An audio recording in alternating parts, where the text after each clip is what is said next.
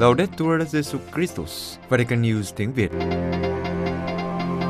Radio Vatican, Vatican News tiếng Việt. Chương trình phát thanh hàng ngày về các hoạt động của Đức Thánh Cha, tin tức của Tòa Thánh và Giáo hội Hoàn Vũ được phát 7 ngày trên tuần từ Vatican và Roma.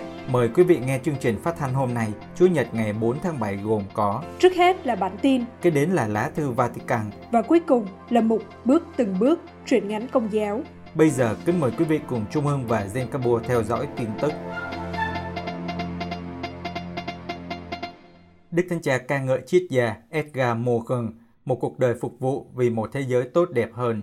Vatican Để mừng triết gia, nhà xã hội học Edgar Morin tròn 100 tuổi, chiều ngày 2 tháng 7, UNESCO đã tổ chức một hội nghị bàn tròn về chủ đề sự nghiệp và những tư tưởng giáo dục của ông với sự tham gia của Đức Thánh Cha. Ngài dành cho ông Edgar những lời cảm ơn và kính trọng về những công trình và những tư tưởng rất giá trị của ông về sự hợp tác, dân chủ và chào đón. Đức Thánh Cha đã có mặt tại bàn tròn dành cho triết gia nhà xã hội học người Pháp Edgar Morin với bút danh Edgar Naum, sinh tại Paris trong một gia đình Do Thái, qua một sứ điệp do Đức Hồng y Quốc vụ Khanh Pietro Parolin ký. Hội nghị này cùng với nhiều sáng kiến khác do UNESCO tổ chức cho ngày sinh nhật lần thứ 100 của ông Edgar Morin vào ngày 8 tháng 7 sắp tới. Vì sự dấn thân không mệt mỏi của ông với tinh thần trách nhiệm cho vận mệnh của nhân loại trong thế kỷ qua. Sư điệp của Đức Thánh Cha đã được Đức ông Francesco Folo, quan sát viên thường trực của Tòa Thánh, đọc tại cơ quan Liên Hiệp Quốc chuyên trách về văn hóa. Trong sứ điệp, Đức Thánh Cha gọi ông Edgar không chỉ là nhân chứng đặc biệt về những thay đổi xã hội sâu sắc và nhanh chóng, mà còn là một nhà phân tích tận tâm, sáng suốt của thời đại này. Ông đã chỉ ra hy vọng và cảnh báo về những rủi ro có thể xảy ra cho nhân loại. Đặc biệt, Đức Thánh Cha nhấn mạnh vai trò của ông Edgar trong việc kêu gọi tiến bộ về đạo đức và trí tuệ, chẳng hạn với khái niệm khoa học với lương tâm, để cùng với tiến bộ về khoa học và công nghệ, con người có thể tránh được những thảm họa. Đức Thanh Cha cũng nhắc đến việc nhận thức về số phận mong manh của nhân loại. Học giả người Pháp đã thúc đẩy nhu cầu về một chính trị của nền văn minh, lấy con người chứ không phải tiền bạc làm trung tâm. Nhưng trên hết, cùng với nhiều nhà trí thức lỗi lạc khác, Đức Thanh Cha ghi nhận, ông Edgar đã làm việc cho sự hợp tác giữa các dân tộc, xây dựng một xã hội công bằng hơn và nhân đạo hơn và cho việc đổi mới nền dân chủ. Sư điệp kết thúc với những lời chúc tốt đẹp và lời cảm ơn của Đức Thánh Cha dành cho ông, với ký ức sống động về cuộc gặp gỡ giữa Đức Thánh Cha và ông Edgar tại Vatican hai năm trước, ngày 27 tháng 6 năm 2019. Ukraine muốn mời Đức Thánh Cha thăm nước này. Ukraine trong một thông cáo của văn phòng Tổng thống Ukraine, Tổng thống Volodymyr Zelensky của nước này đã có cuộc trò chuyện riêng qua điện thoại với Đức Thánh Cha hôm 30 tháng 6 và đã mời ngài viếng thăm nước này. Trong cuộc điện đàm, Tổng thống Ukraine đã chúc mừng Đức Thánh Cha nhân lễ hai thánh Phêrô và Paulo, đồng thời đánh giá cao cơ hội tiếp tục hội thoại. Ông đã nhận định rằng tòa thánh là thẩm quyền đạo đức của thế giới. Tổng thống Zelensky cũng nhắc lại rằng cuộc điện đàm diễn ra trong dịp kỷ niệm 20 năm Thánh Gioan Paulo II thăm Ukraine vào năm 2001. Ông nói rằng người dân Ukraine có một kỷ niệm đẹp về chuyến thăm đó và nhắc lại tuyên bố nổi tiếng của vị giáo hoàng người Ba Lan rằng châu Âu nên thở bằng hai lá phổi, phương Tây và phương Đông, với Ukraine là một phần của lá phổi phía Đông. Trong bối cảnh này, Tổng thống Zelensky cho biết chuyến thăm của giáo hoàng tới Ukraine sẽ là nguồn dưỡng khí rất cần thiết, đặc biệt là trong bối cảnh xung đột đang diễn ra ở khu vực Donbass, miền đông của đất nước. Ông nói người dân Ukraine đang chờ đợi chuyến thăm của ngài và ông nhấn mạnh rằng Ukraine là một nơi chung sống hòa bình, nơi các đại diện của các truyền thống tôn giáo khác nhau sống cùng nhau. Theo thông cáo, Tổng thống Ukraine ca ngợi Đức Thánh Cha Francisco đã quan tâm đến các vấn đề toàn cầu như hòa bình, đối thoại liên tôn, tình cảnh của người di cư và người tị nạn và quan tâm đến người nghèo. Ông cũng cảm ơn Đức Thánh Cha đã thường xuyên cầu nguyện cho hòa bình ở Ukraine và lưu ý rằng hơn 14.000 người đã chết trong cuộc xung đột ở Donbass và 1,5 triệu người đã phải di dời do hậu quả của bạo lực. Ông Zelensky nói thêm, Chúng tôi mong muốn được hợp tác với Tòa Thánh và sự hỗ trợ của Ngài trong việc mang lại hòa bình cho Donbass. Sự hỗ trợ của cộng đồng thế giới và các nhà lãnh đạo tinh thần là vô cùng quan trọng. Ông đã đọc lại lời mời Đức Thánh Cha đến thăm Ukraine, một chuyến thăm mà ông cho rằng có thể có những kết quả quyết định cho đất nước. Kinh Minh Côi cầu nguyện cho Á Châu Manila Ngày 29 tháng 6 vừa qua, đông đảo các giám mục, linh mục, tu sĩ nam nữ và tín hữu Á Châu đã hiệp nhau cầu nguyện cho đại dịch chấm dứt, cho các dân tộc được hòa giải và cho thế giới được bình an qua sự kiện Kinh Minh Côi cho Á Châu do Đức Hồng Y Charles Bo chủ sự, được phát trực tiếp trên sóng của Radio Veritas. Chương trình Kinh Minh Côi cho Á Châu được Radio Veritas phát sóng bằng 22 ngôn ngữ. Các linh mục đã hướng dẫn Kinh Minh Côi bằng 6 ngôn ngữ, Anh, Bengali, Miến Điện, Quan thoại, Tamin và tiếng Việt. Đức Hồng Y Chakbor, tổng giám mục của Yangon, Myanmar, cũng là chủ tịch Liên Hội đồng Giám mục Á Châu khẳng định, chúng ta cầu nguyện cho đại dịch chấm dứt, cho chấm dứt bạo lực và chiến tranh, nghèo khổ và đói kém. Chúng ta cầu nguyện cho mọi người trên miền đất của chúng ta, dù họ theo tín ngưỡng hay tôn giáo nào. Trong những thời điểm khó khăn này, chúng ta hãy tiếp tục cầu nguyện cho hòa bình ngự trị trong trái tim của chúng ta, nơi các nhà lãnh đạo của chúng ta và trên miền đất của chúng ta. Đức Hồng Y nói thêm, chúng ta tin chắc rằng khi chúng ta sốt sắng và tin tưởng cầu nguyện xin ơn hòa bình, chắc chắn Chúa sẽ ban ơn cho chúng ta sự bình an của người, một nền hòa bình vượt trên sự hiểu biết của con người, một nền hòa bình sẽ trường tồn. Trong lời kêu gọi cầu nguyện, Đức Hồng Y nói, vào ngày lễ trọng hai thánh tông đồ Phêrô và Phaolô, hai trụ cột của giáo hội, chúng ta hãy mang mọi nhu cầu của mình vào lời cầu nguyện, kể cả việc chấm dứt đại dịch, chấm dứt bạo lực và chiến tranh, nghèo khổ và đói kém. Ngài nói thêm, trong lời cầu nguyện, chúng ta hãy dâng tất cả người dân trên lục địa rộng lớn này, tất cả các quốc gia và chính phủ, tất cả những người giúp đỡ người bệnh, tất cả những người chăm sóc người nghèo và người bị gạt ra bên lề. Từ tháng 11, hai biểu tượng của Ngày Giới Trẻ Thế Giới sẽ được rước đến các giáo phận ở Bồ Đào Nha. Bồ Đào Nha, ban tổ chức địa phương của Đại hội Giới Trẻ Thế Giới năm 2023 thông báo từ tháng 11, hai biểu tượng của Ngày Giới Trẻ Thế Giới là Thánh giá Ngày Giới Trẻ Thế Giới và Đức Mẹ là phần rỗi của dân thành Roma sẽ được rước đến các giáo phận ở Bồ Đào Nha.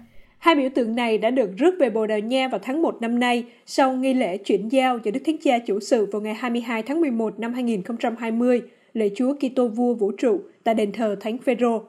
Các biểu tượng được các bạn trẻ Panama, nơi cử hành Đại hội Giới Trẻ Thế Giới lần trước vào năm 2019, trao cho các bạn trẻ Bồ Đào Nha, nơi sẽ tổ chức Đại hội Giới Trẻ năm 2023.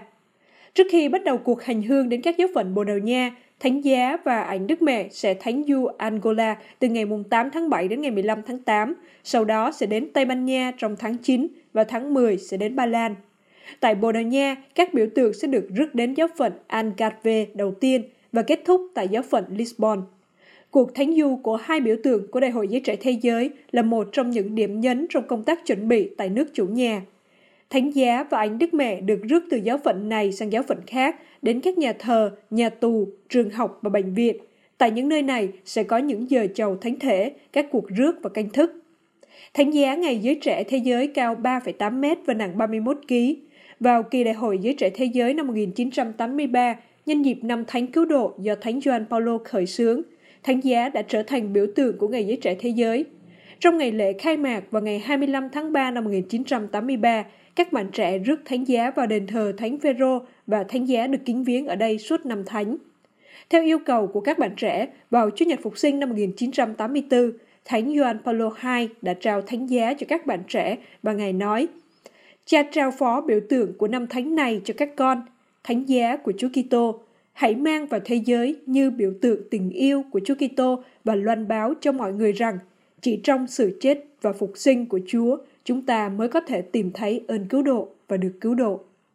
Từ đó, thánh giá được rước đến các châu lục trong các kỳ đại hội giới trẻ thế giới, kể cả các quốc gia nơi chiến tranh và xung đột hoành hành. Từ năm 2000, trong kỳ Đại hội Giới Trẻ Thế Giới, một ảnh copy của ảnh Đức Mẹ là phần rỗi của dân thành Roma được kính viếng tại đền thờ Đức Bà Cả, được đặt tại bàn thờ ở Tonfricata. Ba năm sau, trong ngày Giới Trẻ Thế Giới cấp giáo phận, Thánh Gioan Paulo II đã khuyến khích các bạn trẻ đến gần Chúa Kitô qua mẹ Maria và chính trong dịp này, Ngài đã trao cho các bạn trẻ bức ảnh copy này để rước đến các nơi trên thế giới cùng với thánh giá Ngày Giới Trẻ Thế Giới. Các giám mục Trung Phi tố cáo tình trạng bất ổn trong nước. Bangui Trước tình trạng mất an ninh nghiêm trọng trong nước, trong một tuyên bố được đưa ra hôm ngày 27 tháng 6, Hội đồng Giám mục Trung Phi tố cáo tình trạng bất ổn, yêu cầu tất cả các bên liên quan chấm dứt bạo lực, thực hiện cam kết bền vững về an ninh và hòa bình. Thực tế, trong những ngày vừa qua, tại quốc gia này, một cuộc xung đột bi thảm đã diễn ra giữa các lực lượng vũ trang quốc gia và các nhóm nổi dậy. Một số lãnh thổ bị quân đội chiếm đóng đang tiếp tục di chuyển đến các khu vực ngoại vi, nơi liên tục xảy ra các vụ lạm dụng, các hành động tàn bạo. Trong tuyên bố, các giám mục bày tỏ sự thất vọng vì mình sát thương được sử dụng. Mặc dù bị cấm, hậu quả là gây sự hoang tàn trong dân chúng, nhiều người bị giết. Hơn nữa, tình trạng mất an ninh cản trở sự di chuyển tự do của người và hàng hóa. Phương tiện thương mại và tư nhân bị cướp phá và đốt cháy. Tất cả những điều này là nguyên nhân gây ra những khó khăn lớn do các hoạt động kinh tế bị đe dọa. Những người tranh cừu bị bắt làm con tin, nông dân kêu cứu vì trang trại bị phá hủy và chi phí nhu yếu phẩm và vật liệu xây dựng tăng cao. Hội đồng giám mục cũng tố cáo về sự vi phạm nhân quyền và hành vi không phù hợp do các thành viên của quân đội chính quy thực hiện trong khi làm nhiệm vụ tại các vùng lãnh thổ do dân quân chiếm đóng. Đặc biệt, các giám mục phản đối việc quân đội thay thế quyền tư pháp, tịch thu và chiếm dụng các cơ sở hạ tầng công cộng và các tòa nhà tư nhân. Do đó, Giáo hội Ban Quy kêu gọi tất cả các bên liên quan tìm kiếm một sự thỏa thuận vì lợi ích và sự phát triển của toàn dân tộc. Các dân mục tái xác nhận, trong thời điểm tế nhị này, chúng ta không thể xây dựng được điều gì vững chắc nếu mọi người không có một tầm nhìn chung và được chia sẻ. Đã đến lúc phải gác lại những lợi ích và xung đột cá nhân và ích kỷ để cùng nhau nhìn vào những điều thiết yếu nhằm đáp ứng những mong đợi chính đáng của người dân.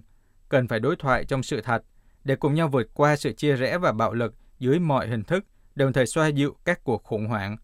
Hướng về chính phủ, một số giám mục lấy làm tiếc vì dường như họ bị ràng buộc bởi các hành động của một số cường quốc nước ngoài, với hậu quả là viện trợ quốc tế có điều kiện. Sau cùng, các giám mục kêu gọi chính quyền Bangui thiết lập một nền văn hóa phát triển toàn diện và thúc đẩy hòa bình, cho phép tạo ra những thay đổi có chất lượng trong xã hội và giải phóng đất nước khỏi các nhóm nổi dậy có vũ trang. Quý vị vừa theo dõi bản tin ngày 4 tháng 7 của Vatican News tiếng Việt. Vatican News tiếng Việt Chuyên mục Lá thư Vatican. Con đường hòa giải với thổ dân bản xứ Canada Tác giả Trần Đức Anh, dòng Đa Minh.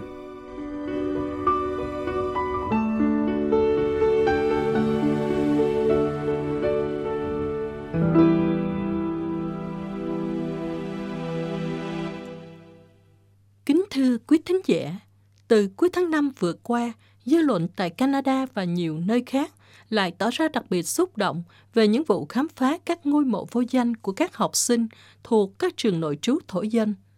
215 mộ tại Kamloops, bang British Columbia, rồi 750 mộ tại bang Saskatchewan và 182 mộ hồi cuối tháng 6 mới đây tại San Eugene gần Cranbrook, cũng tại bang British Columbia. Nhiều lãnh tụ thổ dân tái lên tiếng đòi Đức Giáo Hoàng xin lỗi. Có những người biểu lộ phẫn nộ qua việc đốt các thánh đường tại những vùng thổ dân. Trong bối cảnh trên đây, hôm 29 tháng 6 vừa qua, Hội đồng Giám mục Canada thông báo về việc phái đoàn thổ dân bản xứ và các giám mục nước này sẽ sang Roma từ ngày 17 đến 20 tháng 12 để gặp Đức Thánh Cha. Thông cáo viết, Đức Giáo Hoàng Francisco rất muốn nghe trực tiếp từ các thổ dân, bày tỏ sự gần gũi chân thành, nói đến ảnh hưởng của chế độ thực dân và vai trò của giáo hội trong hệ thống các trường nội trú, với hy vọng đáp ứng những đau khổ của các thổ dân và những hậu quả của chấn thương còn kéo dài giữa các thế hệ. Các giám mục Canada đánh giá rất cao tinh thần cởi mở của Đức Thánh Cha trong việc quảng đại mời mỗi nhóm đại biểu đích thân gặp gỡ Ngài. Họ thuộc ba nhóm khác nhau, các thổ dân đầu tiên, những người Lai và người Inuit, và Ngài sẽ tiếp kiến chung tất cả các đại biểu vào ngày 20 tháng 12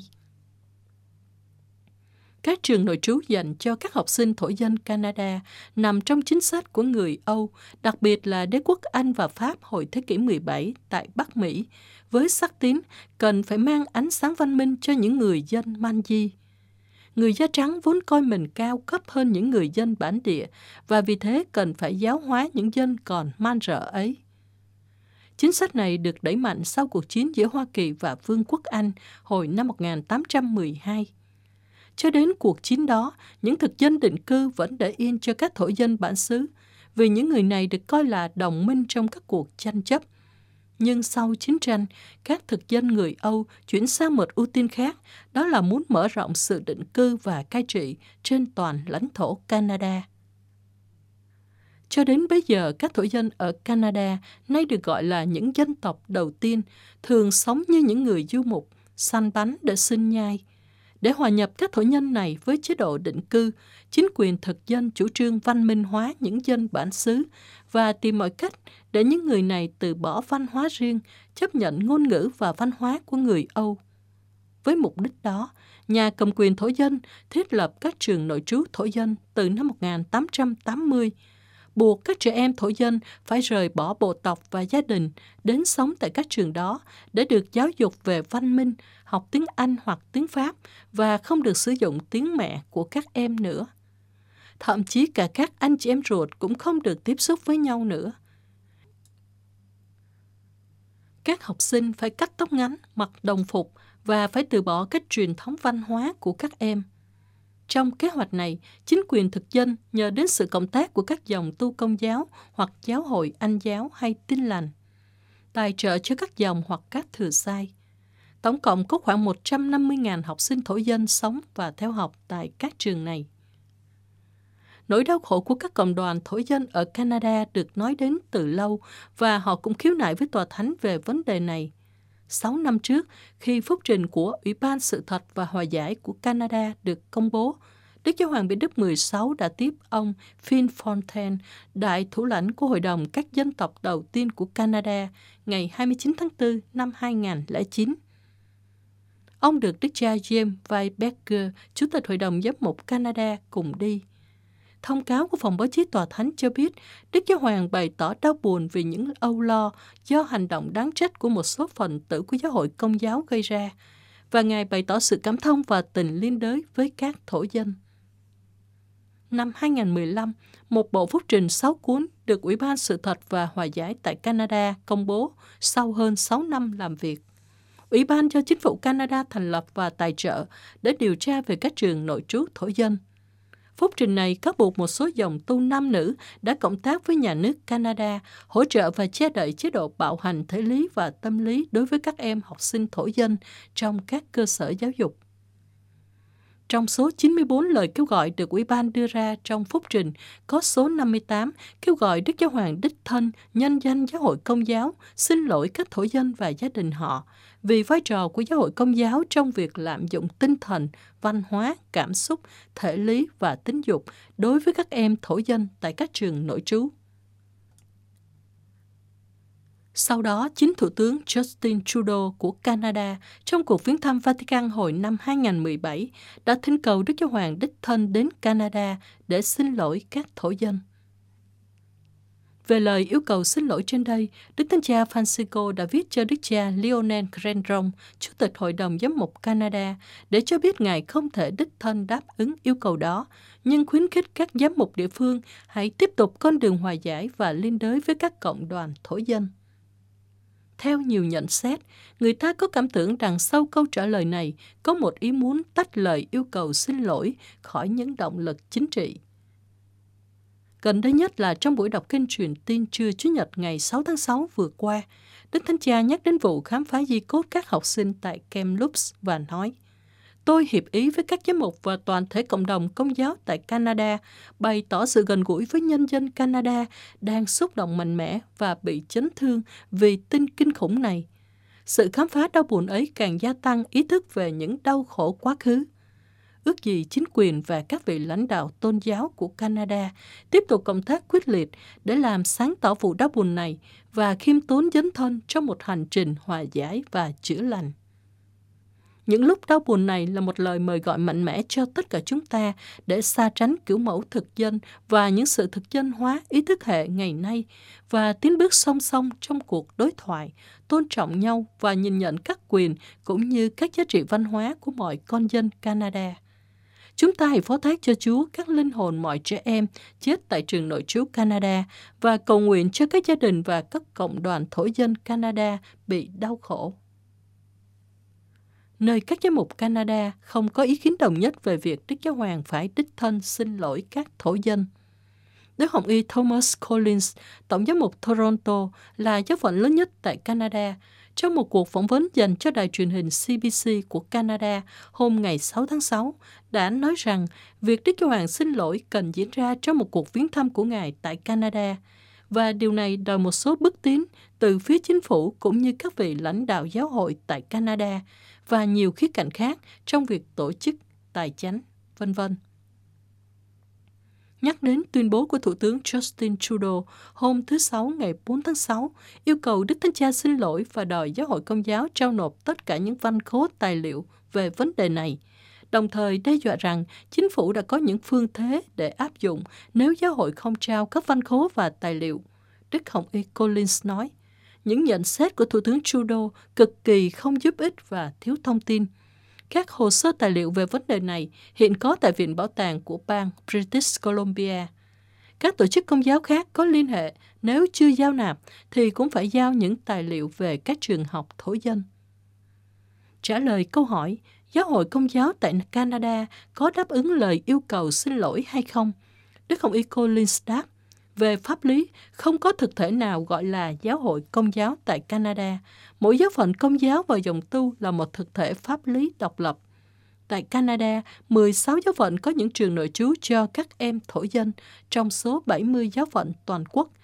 Ngoài ra, khoảng 36 dòng tu công giáo liên quan tới các trường học. Mỗi giáo phận và dòng tu chịu trách nhiệm về hoạt động của mình – nhiều giáo phận hoặc dòng tu đảm trách các trường nội trú thổ dân đã xin lỗi từ hồi đầu thập niên 1990. Các giám mục Canada cùng với một số dòng tu xin lỗi hồi năm 1991 vì những lạm dụng trong các trường nội trú. Về phần đức cha Fred Hungry, nguyên giám mục Calgary, bang Alberta, trong thư gửi Thủ tướng Justin Trudeau, Ngài viết, trong khi các vị lãnh đạo công giáo phải nhìn nhận phần tội lỗi của mình trong các vụ lạm dụng, chính quyền liên bang Canada phải nhìn nhận trách nhiệm chủ yếu của mình về các trường nội trú thổ dân. Như Ủy ban Sự thật và Hòa giải xác nhận, chính quyền liên bang Canada đã không tài trợ và trang bị thích hợp cho các trường học ấy và không thiết lập các tiêu chuẩn y tế đúng đắn cũng như các quy luật về các nghĩa trang. Trong bối cảnh trên đây, như thông cáo ngày 29 tháng 6 vừa qua, các giám mục Canada tái bày tỏ hy vọng chân thành các cuộc gặp gỡ tới đây sẽ dẫn tới an bình và hòa hợp chung trong tương lai giữa các thổ dân và giáo hội công giáo tại Canada.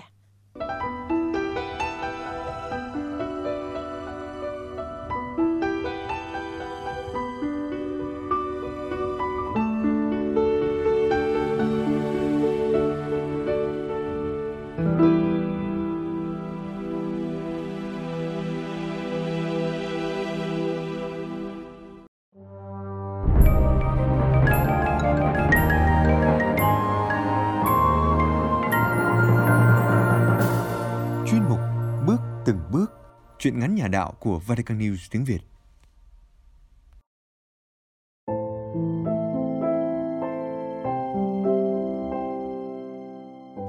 Hoa phượng về trời. Chuyện ngắn của tác giả Linh Mục Cao Gia An. Trích từ tập truyện ngắn Hoa phượng về trời. Giọng đọc Teresa Hạ Quyên. Vatican News tiếng Việt thực hiện.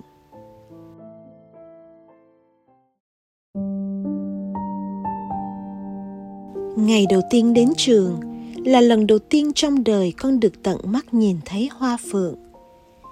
Cây phượng già rợp bóng trên khoảng sân vuông nho nhỏ. Những tán phượng mùa thu xanh um. Từ giữa sân trường, con nghển cổ nhìn lên khoảng trời trong vắt trên đầu. Khoảng trời bị chia nhỏ bởi một màn lưới mỏng mảnh làm bằng những chiếc lá phượng li ti. Khoảng trời được điểm xuyến lác đác với vài cánh hoa đỏ còn sót lại sau mùa hạ. Những cánh hoa nở muộn thật tội nghiệp. Chúng như lạc lõng giữa mất hút giữa cái nền xanh um mướt rượt.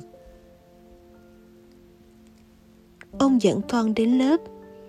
Thấy con cứ trù trừ giữa sân trường, ông hỏi, sao vậy con? Con tìm gì vậy? Dạ con tìm hoa phượng con thích hoa phượng hả dạ con thích lắm hoa đẹp quá ông ơi Ông cười, nhưng rồi nhìn cái mặt ngơ ngẩn của con, ông nhăn nhăn vầng trán như nghĩ ngợi về một điều gì đó. Chỉ có một chút hoa đỏ cũng đủ làm con ngơ ngẩn thế sao? Ừm, lần đầu tiên con thấy hoa phượng mà. Làng mình nghèo, xóm mình nghèo, nghèo cả cơm ăn áo mặc, lẫn hoa lá cỏ cây. Trên vùng đất đá trộn lẫn với nhau thì làm sao tìm được chút hoa cỏ đẹp đẹp. À, ông ơi, đây có phải là cây hoa đỏ mà mình vẫn thường nhìn thấy từ trong làng mình không ông? Trong làng mình nhìn ra, con thấy cả một trời rực đỏ. Đúng rồi con, nhưng bây giờ đã là cuối mùa hoa rồi. Vậy những bông hoa phượng kia trốn đi đâu hết rồi hả ông? Hoa phượng đâu có trốn đâu, hoa phượng về trời đấy con ạ. À. Cái gì tồn tại một thời gian ở mặt đất này rồi cũng sẽ về trời hết thôi. À, hoa phượng về trời. Hoa phượng về trời là đúng rồi. Hoa đẹp thế mà, đáng được về trời lắm. Ông thường dạy con rằng người ta sống đẹp là để sau này về trời. Trời là nơi chỉ dành cho những điều tốt đẹp. Trời có Chúa tốt lành vô cùng. Có Đức Mẹ đẹp thiệt đẹp. Trời còn có cả các thiên thần và các thánh không ngừng hát ca và sống hạnh phúc. Trời trong mường tượng của con bây giờ có thêm hoa phượng nữa. Đẹp quá. Ông ơi, chừng nào thì con về trời hả ông? Chưa đâu con ạ. À. Muốn về trời con phải đi qua trái đất đã. Ông ơi, con mong về trời để được nhìn thấy thật nhiều hoa phượng. Nhìn cái mặt ngơ ngẩn của con, ông cười. Ông hỏi con có muốn ông dời cây phượng về nhà cho con không? Con ngạc nhiên Cây phượng to thế sao mà dời về nhà mình được hả ông? Ông dẫn con đi rảo một vòng quanh gốc phượng Chỉ cho con thấy những quả phượng khô nằm rải dưới gốc cây Quả phượng khô đen đuổi, cong queo Con hỏi ông Sao cánh hoa đẹp thế kia lại tạo ra những quả xấu xí đến thế? Ông chỉ mỉm cười. Xấu thì sao đâu con? Đâu phải xấu là không tốt. Đâu phải đẹp là lúc nào cũng tốt. Ông và con tách từng hạt phượng nhỏ, đem về phơi trước sân nhà. Rồi ông chăm chút cho hạt vào những bọc đất. Ông kiên nhẫn tưới nước đều đều cho bọc đất mỗi ngày cho đến khi các chồi cây con con trồi lên trong chiếc bọc, ông bảo đây là cây phượng con. Ông và con sẽ chăm sóc cho nó lớn để sân nhà mình có hoa phượng. Cây phượng con lớn lên từng ngày, con cũng lớn lên từng ngày. Con nóng lòng chờ ngày cây phượng vĩ đơm hoa. Nhưng cây phượng chưa kịp nở hoa thì ông đã đi qua trái đất để về trời. Ngày ông về trời là một ngày mưa dầm rã rít. Cây phượng trước nhà ủ rũ phơi mình trong gió. Ngày đó con còn là một đứa con nít, vô tâm lắm. Thấy họ hàng mình khóc ông, con cũng khóc theo. Nhưng con đâu có biết mình khóc vì cái gì. Con nghĩ rằng ông về trời để chuẩn bị cho một mùa hoa phượng mới ông về trời để ươm mầm cho hoa. Những ngày tuổi thơ bên ông, trong bầu khí quây quần của đại gia đình mình, là những ngày đẹp nhất trong ký ức ngọt ngào của con. Ông mất rồi. Đại gia đình chia ly tứ tán mỗi người một phương. Ai cũng có gia đình bé nhỏ của riêng mình. Ai cũng nặng gánh cơm áo. Gia đình con trở thành những người tha phương cầu thực. Con được tiếp tục học hành nơi phố thị trường học ở phố, người ta không trồng hoa phượng, ông ạ à. người ta tiện tặng tính từng miếng đất Xây một cái căng tin thì có giá trị kinh tế hơn là trồng cây hoa phượng. Nền lát xi măng thì sạch sẽ, gọn gàng hơn là nền đất cỏ xanh. Trong kỷ niệm tuổi học trò của con không có nhiều hoa phượng. Có phải vì vậy mà hoa phượng cứ mãi đẹp trong con, cái vẻ đẹp huyền hoặc của điều gì đó dường như là cổ tích. Thời sinh viên, con gặp lại cổ tích của mình – trường sư phạm cổ kính với những gốc phượng già có gần trăm năm tuổi. Còn như gặp lại điều gì đó thật thân thương. Nhưng ông ơi sao con không còn có cảm giác gần gũi nữa? Màu hoa đỏ với con giờ như nửa quen, nửa lạ. Có phải vì hoa xứ người thì khác với hoa làng mình? Hay vì con đã lớn, đã không còn ngu ngơ trước cái đẹp một thời hút hồn con? Là dòng đời đổi thay, hay là con thay đổi? Ông ơi, lớn lên con mới hiểu đâu phải điều gì đẹp cũng được trân trọng, nâng niu lớn lên con mới hiểu rằng hoa phượng không có về trời. Cánh hoa nào cũng chỉ có một thời khoe sắc. Cánh hoa mỹ miều nào cũng phải rơi xuống đất. Không bị gót giày người ta chà đạp thì hoa cũng phải âm thầm một rửa thối nát với thời gian. Còn nhớ những ngày mưa xác hoa phượng lẫn với xác lá rơi nhoe nhoét trên sân trường đại học. Con trùng vội chiếc áo mưa, cố chạy cho kịp giờ làm thêm.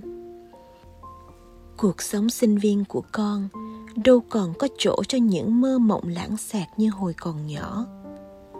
Ngắm hoa đâu có giúp gì cho con, có cái để ăn, có chỗ để ở, có thể học, có thể sống. Lớn lên giữa bao bộn bề của cuộc sống. Người ta còn mơ gì đến cái đẹp lý tưởng nữa không, ông nhỉ? Rồi con đi vào đời. Dọc lối đi của con, thỉnh thoảng lại xuất hiện vài cây hoa phượng đỏ. Có những lúc con giật mình, như giật mình vì nhìn trượt thấy một bóng dáng quen quen từ thuở nào đó nhưng rồi dòng đời cũng cuốn con đi. Mặc cho màu hoa đỏ cứ bám riết theo con, trong nhập nhằn ký ức. Ngày con về thăm quê, hai cây phượng ở góc sân nhà mình nở hoa rực rỡ. Con lặng người. Sao hoa lại đẹp thế ông ơi? Đã biết bao mùa hoa qua đi đã biết bao cánh hoa rụng rơi mục rửa dưới gốc phượng già. Những cánh hoa bay về đâu? Hồn hoa tan vào đâu? Mặc cho những cánh hoa mùa cũ qua đi, những cánh hoa mới lại tiếp tục vào đời. Mặc cho những xác hoa cuối mùa cứ âm thầm một rửa, cây phượng vẫn lặng lẽ tích góp cho đời màu hoa rực rỡ. Những mùa hoa liên tục nối tiếp nhau như một dòng chảy bất tận của sự sống Gần 30 năm trước ông đã trồng những gốc phượng này. Gốc phượng xum xuê tươi tốt chảy suốt dòng thời gian. Cây phượng già bám rễ sâu vào đất mẹ, xuyên qua những lớp sỏi đá cỗi cằn để đi tìm sự sống cây phượng già cứ lặng lẽ mà lớn lên cùng với phong ba bão táp từ trong cái nghèo nàn khắc nghiệt, cây phượng đơm hoa rực rỡ. Là hoa quả kết tinh từ làng mình đấy, là tinh túy của đất quê mình đấy.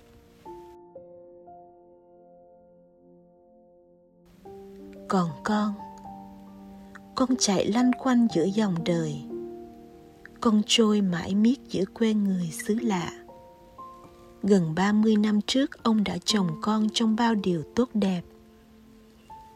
Những điều ấy đã chỗ xin được gì nơi con?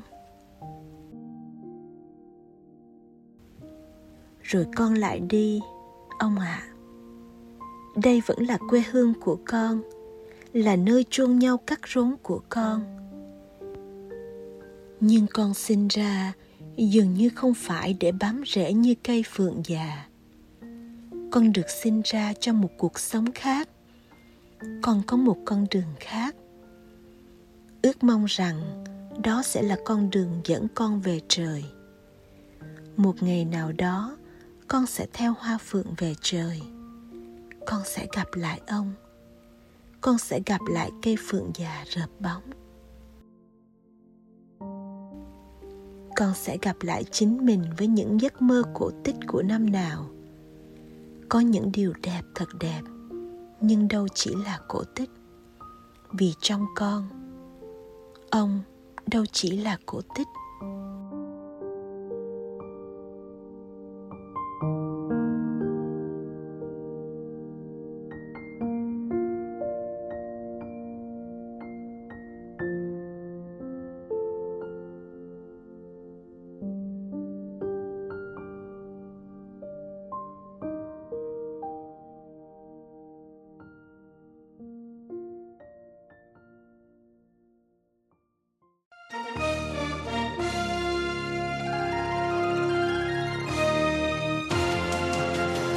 Cảm ơn quý vị đã chú ý lắng nghe chương trình Radio Vatican của Vatican News tiếng Việt. Xin Thiên Chúa chúc lành cho quý vị và toàn gia quyến. Laudetur Jesu Christus, ngợi khen Chúa Giêsu Kitô.